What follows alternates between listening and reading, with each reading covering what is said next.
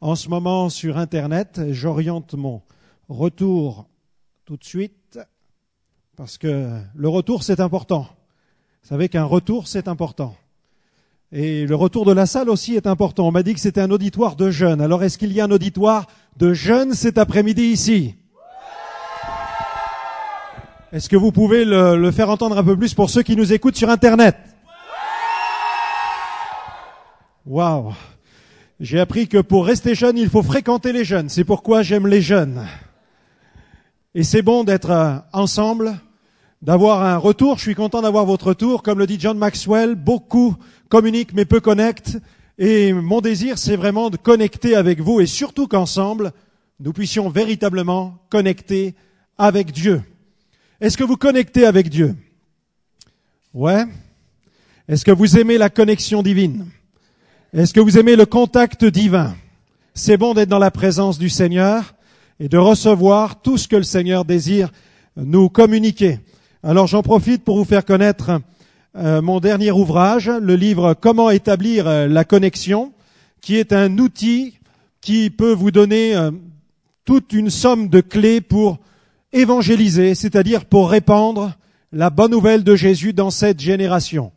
Et Dieu sait que ce monde dans lequel nous vivons aujourd'hui, qui est un monde tellement angoissé, tellement, tellement dans le désespoir, Dieu sait combien il a besoin de ce message d'espérance. Et j'en profite pour vous faire connaître un événement qui va, qui va avoir lieu maintenant pour euh, la troisième année euh, consécutive au cours de l'été prochain. Donc euh, ça va bientôt arriver, c'est dans, dans quelques mois maintenant.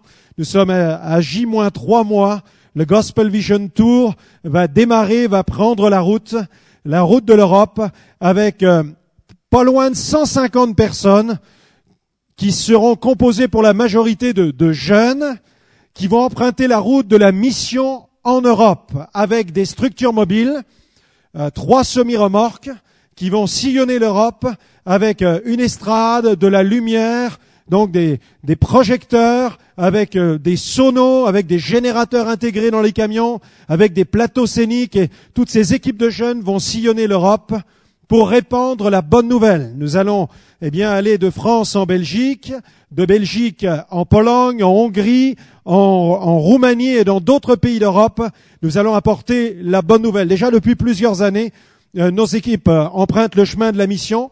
Ils distribuent des dizaines et des dizaines de milliers de tracts euh, sur les places publiques, dans les rues. Ils vont au contact des gens et ils apportent le message de l'évangile. Ensuite, ils se produisent sur des scènes avec des, des sketchs, avec des mimes, des chorégraphies, vraiment des, des programmes très émouvants qui présentent la croix, qui annonce la mort de Jésus, sa résurrection. Et nous avons aussi des jeunes que nous formons. Ils sont, je dirais, les prédicateurs les, les, prédicateurs modernes, à l'instar des, des, prédicants ou des prédicateurs de l'armée du salut. Nous faisons un peu le travail de l'armée du salut de manière moderne aujourd'hui, et nous avons des jeunes qui sont des messengers et qui proclament la bonne nouvelle sur la place publique.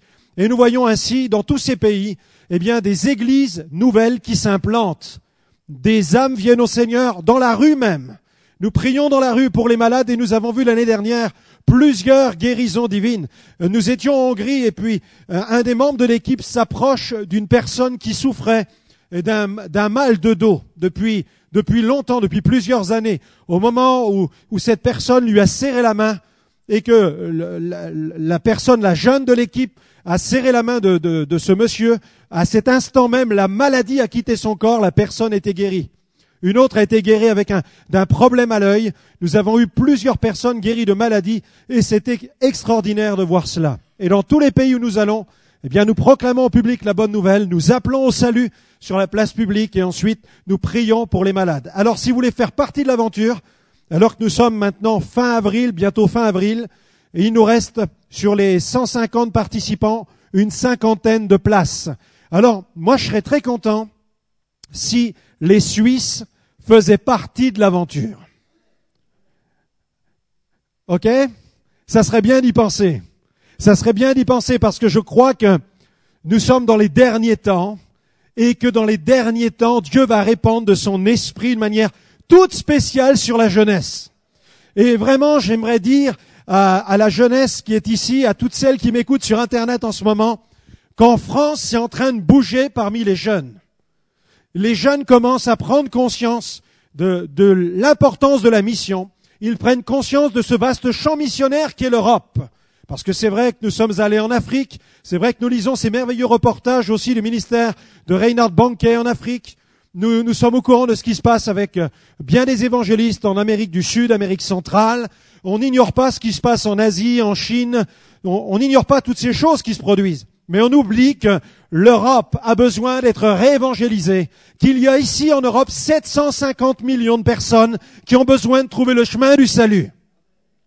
Et il y a tous ces pays qui parlent une multitude de langues.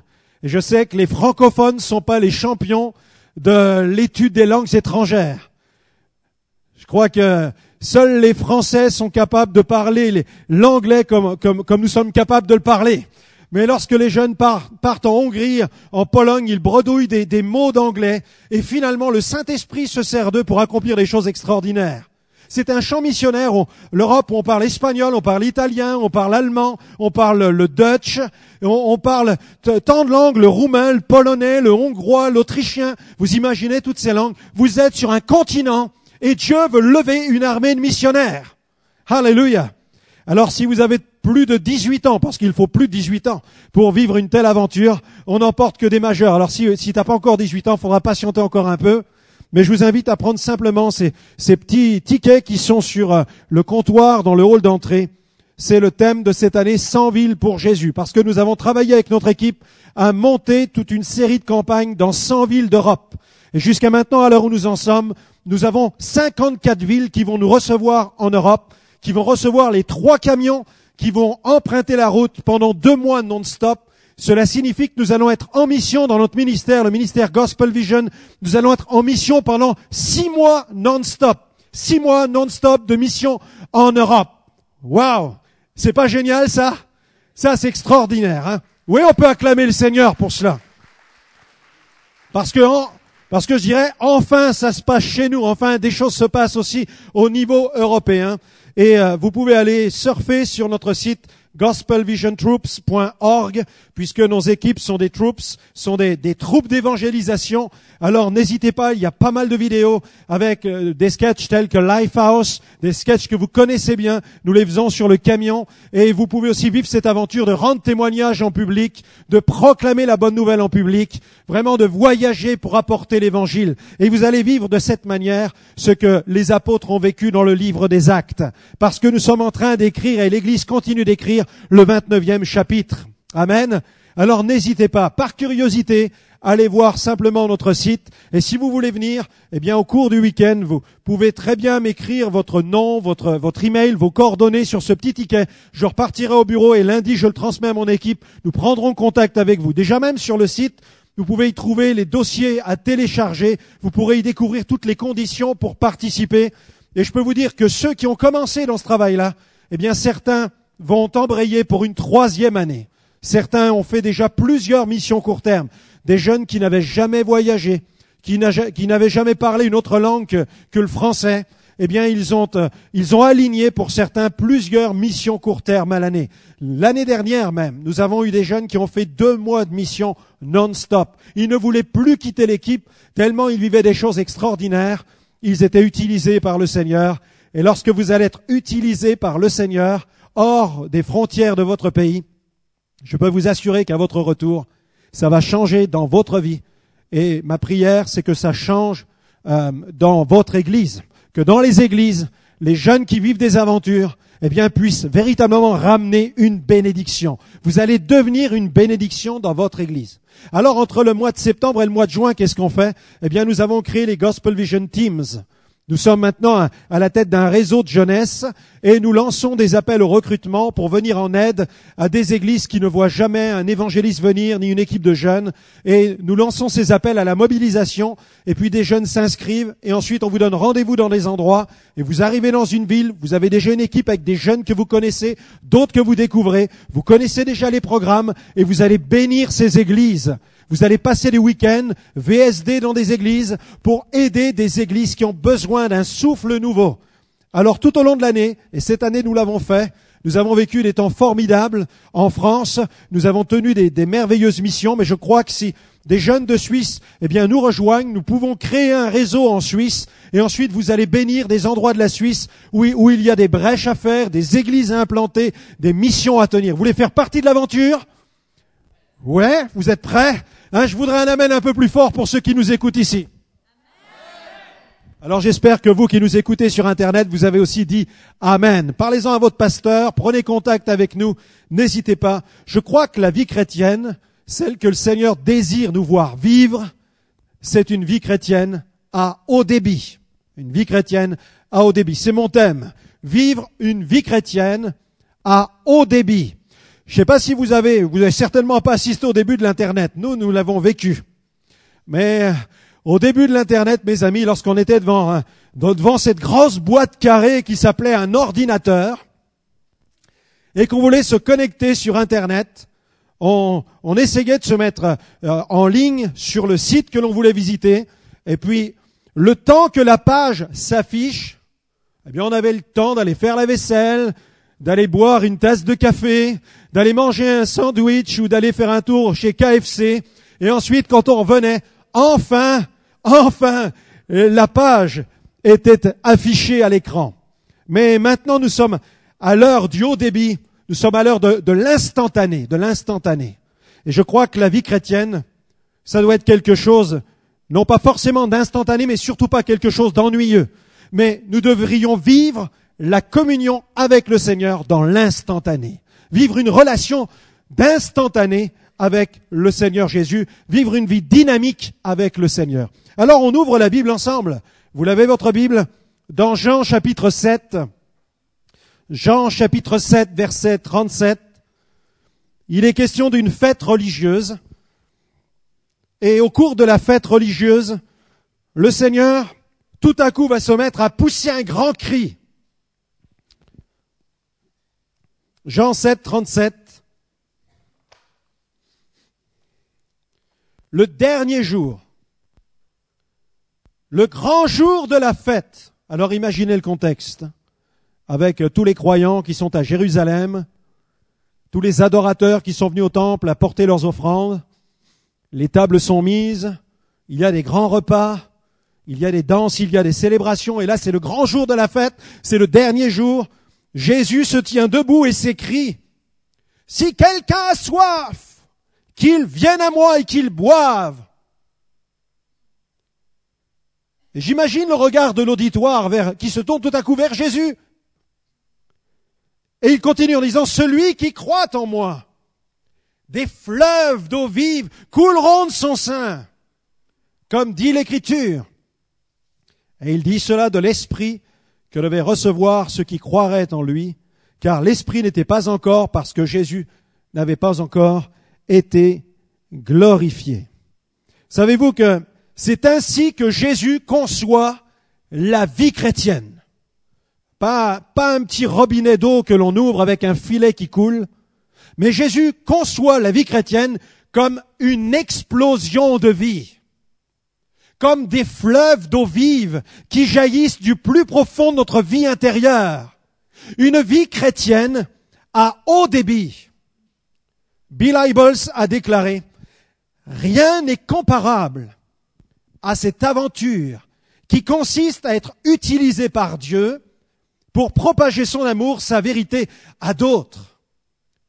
C'est super de chanter des, des chants de Hillsongs, de Delirious, de chanter tous ces chants que nous, avons aujourd'hui, mais Bill Hybels dit que rien n'est comparable, eh bien, au fait d'être utilisé par le Seigneur, non pas seulement pour chanter, non pas seulement pour aller à l'église, non pas seulement pour apporter la dîme, non pas seulement pour lire la Bible, mais il dit pour propager son amour à d'autres, répandre l'amour de Dieu. Voilà certainement le, le summum, le pinacle de la vie chrétienne à haut débit. Mais pour vivre cette aventure, pour vivre cette aventure qui consiste à, à, à répandre l'amour de Dieu, il faut d'abord l'avoir reçu. On est d'accord On est d'accord. Et pour le recevoir, il faut faire une expérience personnelle. Je me souviens de, cette histoire d'une maman qui, qui essayait tant bien que mal de, de convertir son fils qui ne voulait rien entendre. Tous les matins, entre le pain grillé et, les céréales, elle, elle, elle, se présentait à table avec la Bible et à coups de versets bibliques, elle essayait de lui faire rentrer dans la tête le christianisme. Alors elle prenait certainement un, verset que nous connaissons tous, Jean 3,16, car Dieu a tant aimé le monde. Mais elle, elle voulait le faire rentrer avec force. Et le gamin, au bout de quelques années, n'en pouvant plus, il a fugué. Il a pris toutes ses petites économies et il est parti. Il a quitté la maison. Il est parti en autostop. Savez-vous jusqu'où il est allé? Il est allé jusqu'en Inde. Jusqu'en Inde à pied. En faisant de l'autostop. Jusqu'en Inde. Par ses propres moyens. Lorsqu'il est arrivé en Inde, il n'avait plus un sou. Qu'est-ce qu'il a fait? Il a commencé à, voler des oranges, à voler des bananes pour essayer de se nourrir. Il était attrapé par la police, on l'a flanqué en prison. Et là, en prison, le, jeune garçon était désespéré. Il pensait à sa maman. Il, imaginait qu'elle devait se faire un sang d'encre. Et il ne savait pas comment la contacter. Il était là, abandonné dans cette geôle qui était sale, qui était souillée, allongé sur une petite natte. Il était dans le désespoir le plus total. Il a commencé à se souvenir du message de sa maman. Et puis, il a commencé à réfléchir sur les choses de Dieu. Et il se demandait s'il était seul dans la prison. Et il aperçut sur, sur le coin du mur un, un trou. Et il s'est avancé à quatre pattes et il a commencé à regarder par l'orifice pour voir s'il y avait quelqu'un dans la cellule d'à côté. Et en regardant par ce trou, il, voyait qu'il n'y avait personne. Il était seul et l'angoisse le remplissait de plus en plus.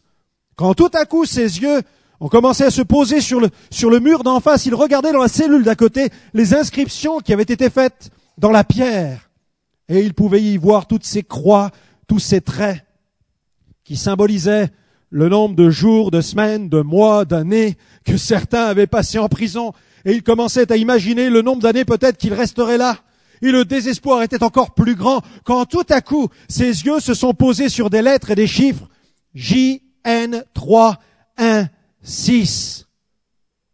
La référence biblique de Jean, chapitre 3, verset 16.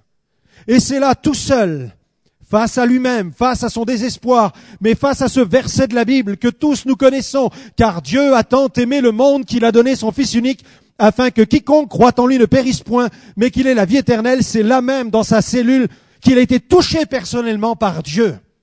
Et c'est alors qu'il s'est humilié, qu'il a crié vers le Seigneur, qu'il a demandé pardon pour ses péchés, et que quelques jours plus tard, eh bien, des responsables des autorités françaises est venu le voir dans sa cellule pour le libérer et puis le rapatrier en France.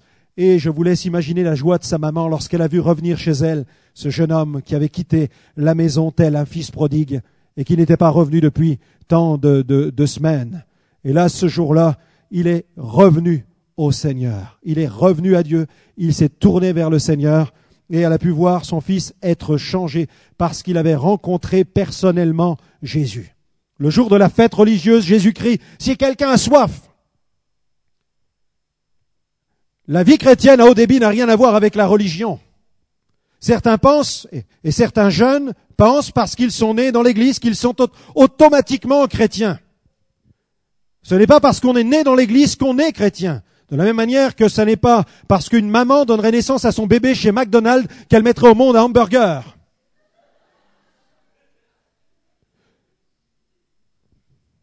Le christianisme est une expérience personnelle. L'apôtre Jean nous dit, à tous ceux qui l'ont reçu, Dieu leur donne l'énergie, la puissance d'être des enfants de Dieu, à tous ceux qui l'ont reçu.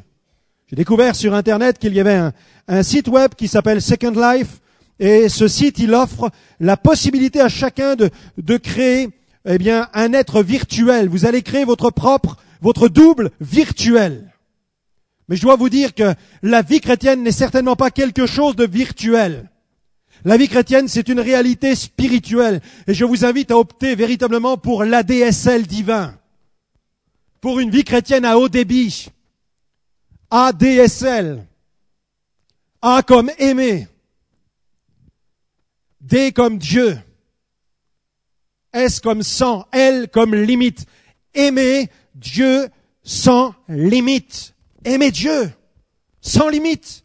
Tu aimeras le Seigneur, ton Dieu, de toute ta force, de toute ton âme, de toute ta pensée Aimer Dieu de cette manière, c'est ce qui, transforme radicalement notre vie.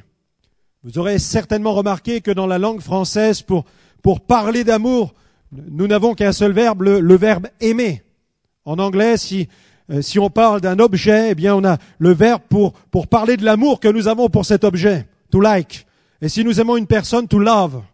Mais en français, pour un objet ou pour une personne, on va, on va dire je t'aime. Je pense à ce gars qui, eh bien, qui est chez KFC, qui est en train de manger, eh bien, une, euh, une branche de, maïs et il regarde sa petite copine en face, il, a envie de lui déclarer son amour, il regarde ses, yeux bleus, il est en train de nager dans le bleu de ses yeux, il a envie de lui dire qu'il l'aime, et alors qu'il est prêt à lui dire qu'il aime, il lui dit, ah, que, j'aime, que j'aime ce maïs.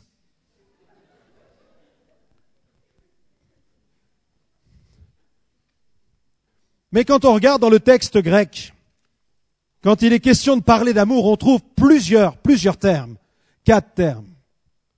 J'aimerais les voir rapidement avec vous. Le premier, c'est, le terme storgé qui nous parle de l'amour réservé au sein de la famille.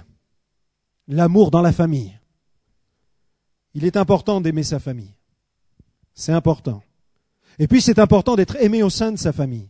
En fait, la famille devrait être, dans l'idéal, la famille devrait être un véritable réacteur d'amour. Mais il n'y a pas de famille parfaite, vous avez remarqué? Il y a souvent des, tensions dans la famille. Des tensions entre frères et sœurs, euh, des tensions avec les parents, des disputes entre les parents, parfois même le divorce. Et on assiste à des, familles qui, alors qu'on devrait trouver un réacteur d'amour, eh bien on voit que eh c'est Fukushima, c'est la catastrophe c'est la souffrance. Alors que la Bible nous enseigne que, la famille est véritablement une fondation divine, c'est la base de la société, et Dieu nous donne de nombreuses paroles qui sont importantes pour nous, que nous ne devons pas occulter, comme ce commandement où Dieu nous dit honore ton père et ta mère. Honore ton père et ta mère, c'est le premier commandement avec une promesse afin que tu sois heureux et que tu vives longtemps sur la terre. Responsabilité des, enfants, des jeunes, d'aimer leurs parents. Alors pas facile quand les parents ne sont pas faciles. Pas facile quand on a été maltraité par son père. Pas facile quand on a été humilié. Et pourtant la Bible nous parle de ce commandement, mais comment, comment aimer son père et sa mère quand au sein de la famille on n'a pas trouvé ce réacteur d'amour? Eh bien le seul moyen de puiser dans, dans notre Père, dans celui qui est notre Père céleste, l'amour divin pour aimer nos parents il est vrai que Dieu responsabilise aussi les parents quand, dans sa parole, il leur demande d'élever leurs enfants, de les corriger en les élevant, non pas de les corriger en les battant, mais de les corriger, en les élevant, en les, respectant. Et la Bible nous parle de les avertir, de les instruire, de ne pas les irriter. La Bible nous donne véritablement tout, tout le conseil de Dieu pour les enfants, de même que pour les parents. Et je lisais sur euh, sur un chat cette déclaration d'une jeune fille qui s'appelle Sandra. Elle dit, je m'appelle Sandra, je suis née de père inconnu. Ma mère ne veut rien dire au sujet de mon père biologique. Je lance un appel au secours. Comment faire pour le retrouver? Je suis livré à moi-même. Dieu sait que, ici-bas, le réacteur d'amour qu'est la famille est frappé sans cesse par la puissance du péché. Le monde dans lequel on est, eh bien, envoie des foudres sur la famille. Nous voyons combien la, famille souffre, combien la famille est éclatée, combien la famille est divisée. Alors comment aujourd'hui tenir dans ce monde alors que la famille est en souffrance? Eh bien en puisant dans cette relation d'amour avec notre Père céleste, nous allons être pourvus en sentiments. Dieu va nous donner les sentiments dont nous avons besoin parce que sachez une chose, le jour viendra où à votre tour, vous serez père, et je vous le souhaite, et vous serez mère et Dieu va vous aider par la puissance du Saint-Esprit et par une relation personnelle avec votre Père, votre Père céleste. Dieu va faire de vous, eh bien, des pères et des mères. Parce que notre société a plus que, a plus que jamais besoin de pères et de mères, de conducteurs spirituels. Aujourd'hui, la famille est en difficulté. Les pères démissionnent, les mères démissionnent, les jeunes sont livrés à eux-mêmes. Ce qui va donner la force à votre société ce qui va rendre la force à votre nation, eh bien, ce sont des jeunes gens qui deviendront à leur tour des pères et des mères et qui décideront de bâtir leur pays sur la foi en Dieu.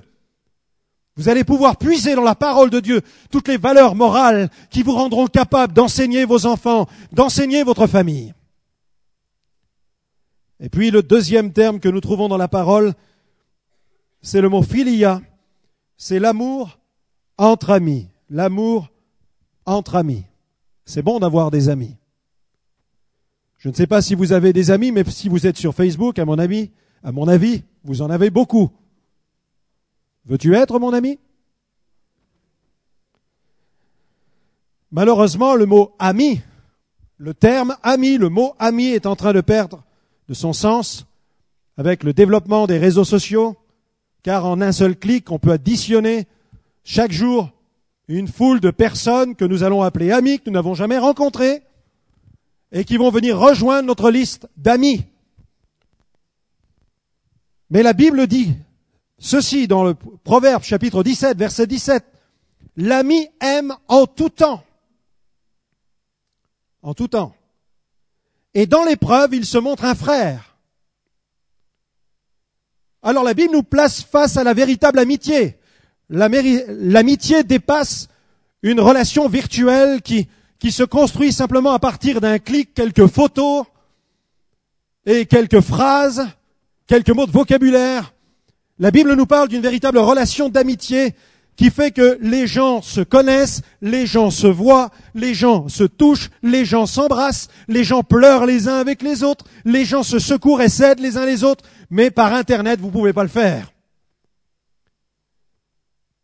La réalité, c'est que Dieu désire que l'amitié soit une véritable relation de confiance. Rien à voir avec aussi ces fêtes, ces fêtes entre amis comme ces nouvelles rencontres, skin party, les bitures express ou les rencontres SAD. cela signifie sexe, alcool, drogue. Et de plus en plus de rencontres de ce genre se, montent ou par, Facebook, des invitations sont lancées et on invite des jeunes à se retrouver dans tel ou tel endroit et ils vont vivre des expériences où ils vont se, se remplir jusqu'à ne plus, ne plus être capables de tenir sur leurs jambes. Ils vont consommer de la, drogue jusqu'à être ivres morts. Ils vont découvrir de nouvelles drogues. Et je lis ce témoignage d'Eden, une jeune fille de 19 ans qui dit, dans une skin party, il y a de tout. Et elle est heureuse de le dire. Il y a de tout. Il y a de la coke, il y a de l'alcool, il y a du shit, il y a de l'ecstasy. Le but, c'est d'avoir, elle le dit, des sensations fortes. Mais malheureusement, actuellement, les cimetières sont en train de se remplir de jeunes qui ont vécu de telles sensations. Si vous voulez découvrir des sensations extrêmes, découvrez le Seigneur. Découvrez Jésus. Laissez-vous remplir par l'amour de Dieu. Découvrez la puissance du Saint-Esprit. Découvrez cette vie qui consiste à aller dans le monde proclamer la bonne nouvelle à des âmes qui sont tenues par le diable, qui sont enchaînées et qui ont besoin de délivrance. Cette semaine, dans mon bureau, j'ai vécu une sensation extrême. Un jeune est venu me voir, il s'appelle Lionel, et euh, il est en connexion avec notre ministère parce qu'il nous aide aujourd'hui à, acquérir des sonorisations. Il est un commercial dans, le domaine du son. Et dans, mon bureau, il me dit, j'ai voulu absolument vous voir pour que je puisse vous dire quelque chose. Je dis, qu'est-ce que tu veux me raconter? Il me dit, je me suis converti au travers de votre ministère il y, a, il y a une année environ. Et il me dit, quand je suis venu, je me suis avancé devant l'estrade, j'étais un grand consommateur euh, de cocaïne et d'héroïne. Et ce soir-là, je me suis avancé, j'ai donné ma vie au Christ. Et deux jours plus tard, le jeudi, je me suis rendu compte que je n'avais plus besoin de drogue. Je n'en avais plus besoin. J'étais surpris de ne plus avoir besoin. J'étais dépendant. J'étais lié. Et je me suis souvenu de cette rencontre avec ce jeune ce soir-là quand il était devant l'estrade. Il était trempé de sueur tellement, tellement il était en proie au lien de la drogue. Mais en un instant ce soir-là, Jésus l'a complètement délivré. Mes amis, pour moi, ça, ce sont des sensations extrêmes que de voir Jésus qui délivre extrêmement des âmes par sa puissance. Alléluia. Jésus désire être votre véritable ami. Vous avez remarqué que sur Facebook, l'amitié est très éphémère. Mais le Seigneur, il nous aime 24 heures sur 24, 365 jours par an. Des amis peuvent vous lâcher, mais Jésus ne vous lâchera jamais. Jamais. C'est pourquoi, ce soir, si tu te sens abandonné, si tu as le sentiment de ne, pas avoir trouvé cette, relation d'amitié qui pourrait satisfaire pleinement tes aspirations, eh bien tu vas pouvoir trouver au pied de Jésus cette amitié dont tu as besoin. Il désire être ton ami au quotidien. Passons à la troisième, troisième définition de l'amour. Eh bien, c'est, c'est l'amour eros. Eros. Il est question ici du domaine, du domaine sexuel. Nous assistons aujourd'hui à une dangereuse, un dangereux phénomène qui touche non seulement les filles, mais aussi les gars. Les filles avec l'hypersexualisation qui envoient ce message à tous les gars autour d'eux que ces filles sont disponibles sexuellement. C'est pourquoi j'invite les filles à faire attention à la manière avec laquelle elles s'habillent. Parce que très vite, elles envoient des messages aux garçons et ces messages sont des appels sexuels. On parle du sex appeal, on parle de l'appel sexuel. Et je crois qu'il est important de, veiller à cela, de ne pas envoyer aux garçons un mauvais message. Et les, les gars sont aussi touchés par, cette addiction qui, ravage celle de la pornographie. Je lisais, eh bien, ces quelques, rapports, ces quelques statistiques concernant les foyers abonnés à Canal+. Les enfants de 4 à 11 ans ont visionné au moins une minute de films pornographiques au cours, au cours d'une année. Sur une classe de sixième, la statistique nous dit que 60% des gars et 30% des filles ont vu un film X. Les stats continuent en nous disant 71% des garçons de 14 à 19 ans ont vu un film au cours de l'année précédente contre 40% des filles. Et concernant cette fois-ci, non pas des, des, images chopées au passage, mais concernant cette fois-ci l'addiction, les statistiques nous disent qu'un tiers des garçons de 14 à 18 ans regardent régulièrement des programmes pornographiques. La pornographie est une addiction. La pornographie est une dépendance psychologique, c'est une aliénation. Et celui qui est lié par cela a besoin d'être aidé, a besoin d'être secouru. Parce que s'il continue à s'adonner à ces images, il va perdre la juste vision des choses. Les conséquences sont souvent désastreuses, avec une déformation de la vision de la femme chez le garçon avec parfois même chez certains gars une confusion par rapport à leur, identité sexuelle avec un développement de, sentiments, d'idées perverses, de perversité mentale, d'obsession. De même qu'un développement de l'esprit d'adultère, vraiment de, l'adultère chez les gars. Il faut vous libérer de cela, parce que en, regardant la pornographie, vous êtes en train d'investir dans une vie d'adultère dans le futur. Et puis la pornographie fait naître le doute, le doute chez les garçons le doute chez les filles par rapport à, l'amour, ce qu'est le véritable amour, ce qu'est la véritable sexualité, ce qu'est le, mariage, quel est le sens du mariage, sur le sens de la fidélité au sexe opposé.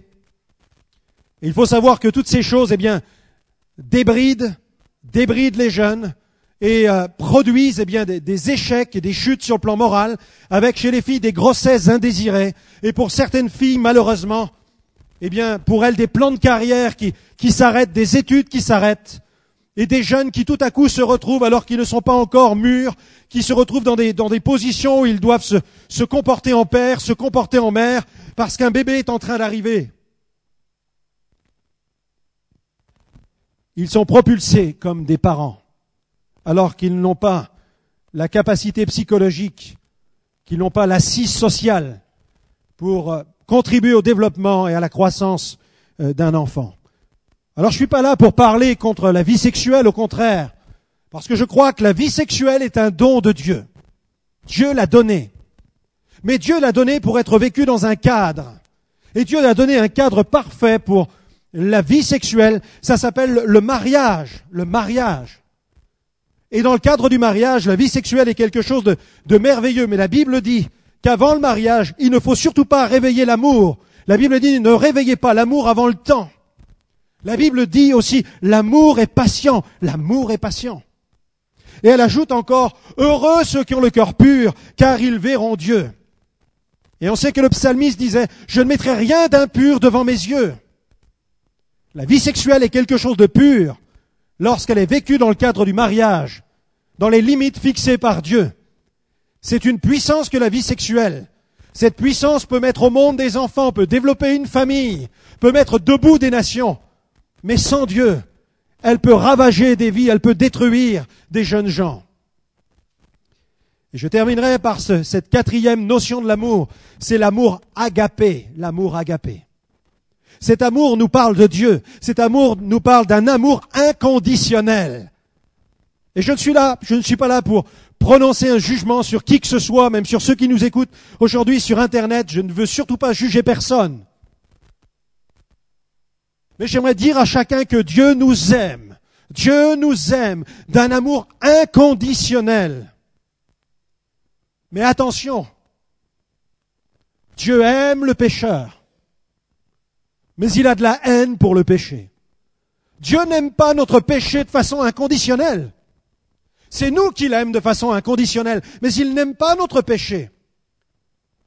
Et l'évangéliste Leighton Ford, le beau-frère de Billy Graham, dit souvent dans ses prédications, il dit, Dieu nous aime tel que nous sommes. Dieu nous aime tel que nous sommes.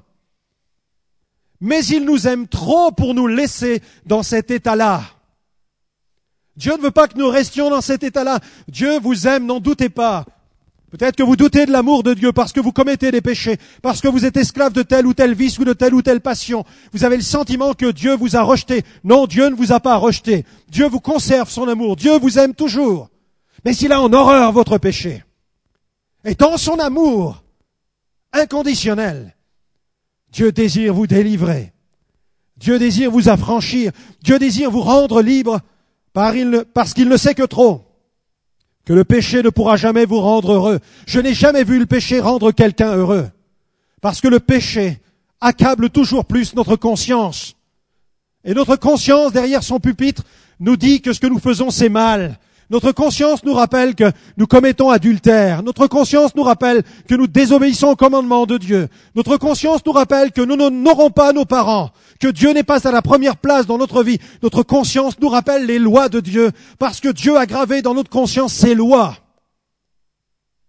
Et béni soit Dieu pour ce, pour cet évangéliste invisible qui est là dans notre conscience, qui nous pointe du doigt qui nous rappelle qu'il nous faut venir à Dieu. Et Dieu nous aime de manière inconditionnelle. Il ne fait exception de personne. Il aime tous les hommes, quelle que soit leur couleur. Dieu n'a pas de couleur. Dieu aime les hommes de toutes les couleurs. Je Dieu est certainement multicolore. Si vous regardez la gloire de la Jérusalem céleste, elle est magnifique, elle brille de tous ses éclats. Dieu aime les hommes, quelle que soit leur origine, quel que soit leur statut social. Dieu n'est pas misogyne. Il aime l'homme, il aime la femme. Dieu aime tous les hommes. Et il nous aime quels que soient nos péchés. Mais il n'aime pas nos péchés. Alors comment vivre cette vie chrétienne à haut débit? Où faut-il nous connecter? Où trouver l'amour agapé? Où allons-nous le trouver? En nous approchant de la croix. En nous dirigeant vers l'acte d'amour le plus merveilleux qui était jamais commis sur cette terre le don de Jésus à la croix pour nos péchés. Parce que celui qui a crié le jour de cette fête, celui qui a soif, si quelqu'un a soif, qu'il vienne à moi, qu'il croit, des fleuves d'eau vive jailliront de son sein. Ce même Jésus a donné sa vie sur la croix pour tous nos péchés. Il s'est donné sur la croix afin que la vie jaillisse en nous. Il nous faut nous approcher de ce Christ-là qui nous aime inconditionnellement. Je peux affirmer qu'il nous aime inconditionnellement parce qu'il a donné sa vie avant même que quelqu'un ne décide de venir à lui. Il a donné sa vie sur la croix alors que ses disciples l'avaient abandonné, qu'il s'était enfui par peur des chefs religieux. Mais sur la croix, Jésus alors qu'il n'y avait pas encore d'église, qu'il n'y avait pas encore un seul croyant, alors qu'aucune chapelle n'avait, pas encore été ouverte sur la croix, Jésus donnait sa vie, il versait son sang, il disait, Père, pardonne-leur, car ils ne savent ce qu'ils font.